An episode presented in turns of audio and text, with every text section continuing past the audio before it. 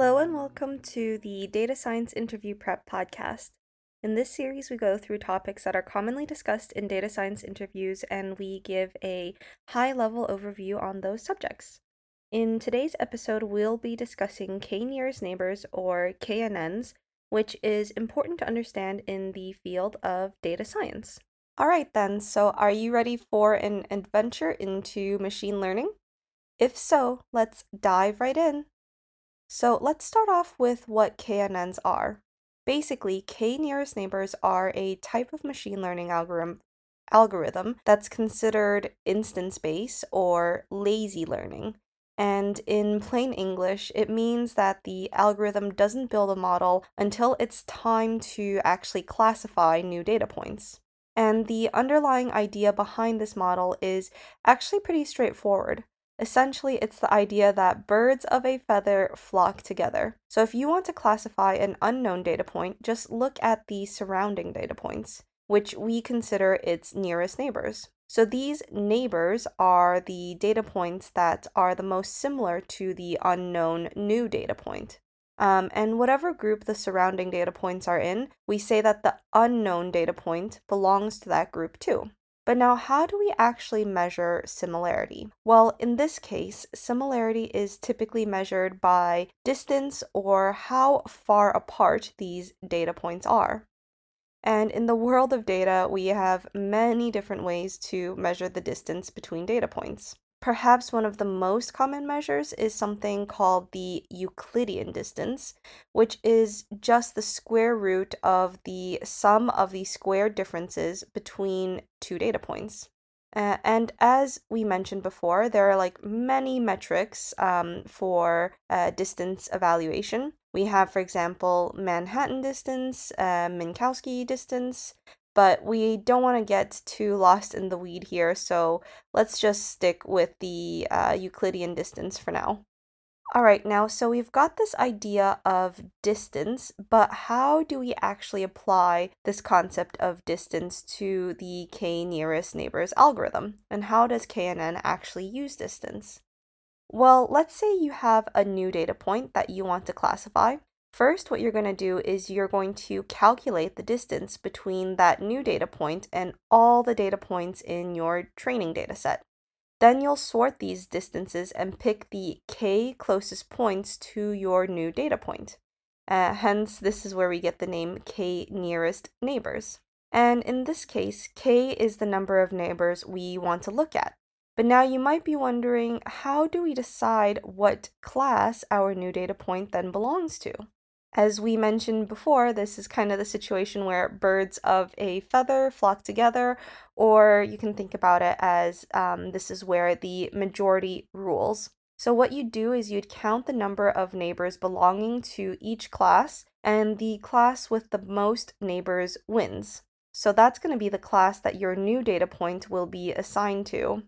And in a way, you can kind of think about it like a popularity contest among all the neighbors, where the most popular is going to win.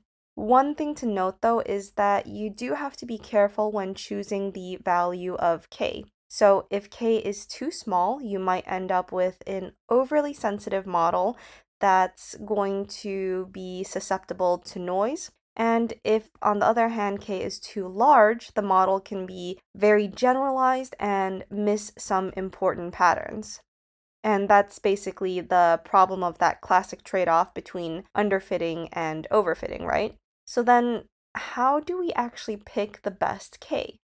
Well, one common approach to finding the best number of k neighbors for KNN is to use something called cross validation, which we discussed a bit about in a previous episode. And in this situation, you're going to test out various k values and see which one performs the best on your validation dataset.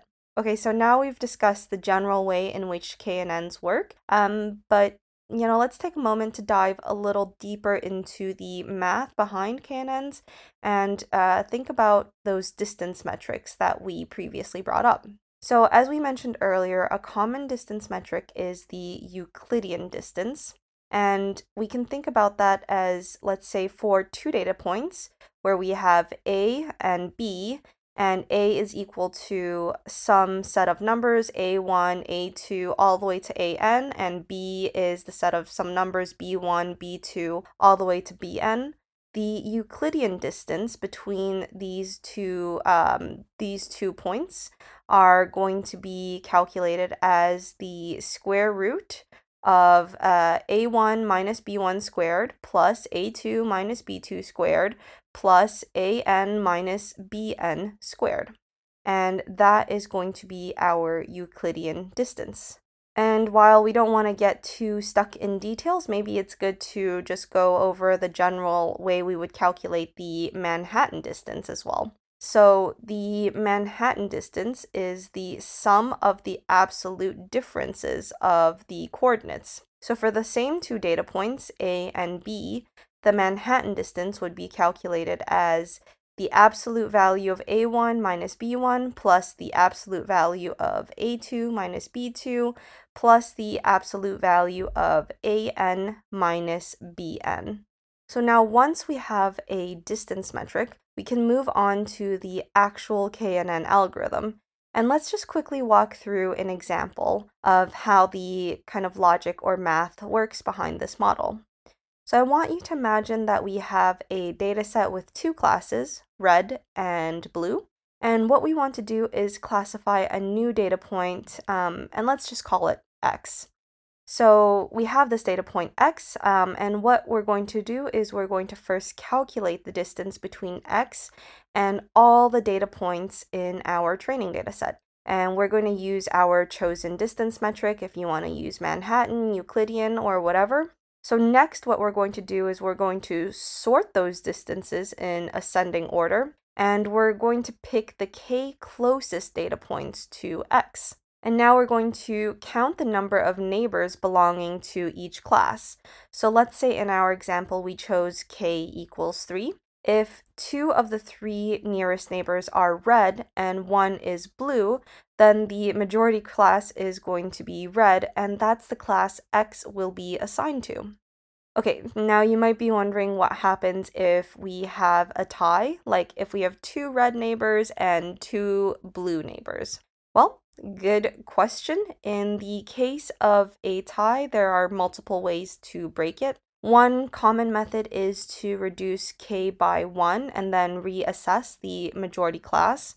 Another approach is just to calculate the weighted distance, where closer neighbors have a stronger influence on the classification. Now, you can also do something like a random selection to break the tie, but I'd avoid it because it's it's just a little bit less reliable. And what about the limitations of k nearest neighbors? Well, it's important to remember that while KNN is a super powerful and useful tool for classification problems, it might not always be the best choice. Like, if your data set is really large or has very high dimensionality, KNN might um, become very computationally expensive and might not perform as well as other machine learning algorithms. But, you know, overall, um, this model is known to be pretty great at tackling uh, classification problems, especially when you might not have a clear idea of the underlying, um, an idea of what the underlying model should look like. Uh, okay, so with that being said, I think it's a good time for us to wrap up our conversation on KNNs.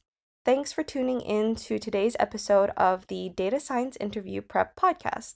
We hope you found this episode helpful and informative. Be sure to join us next week where we will discuss other interesting topics in the field of data science. Until then, happy modeling!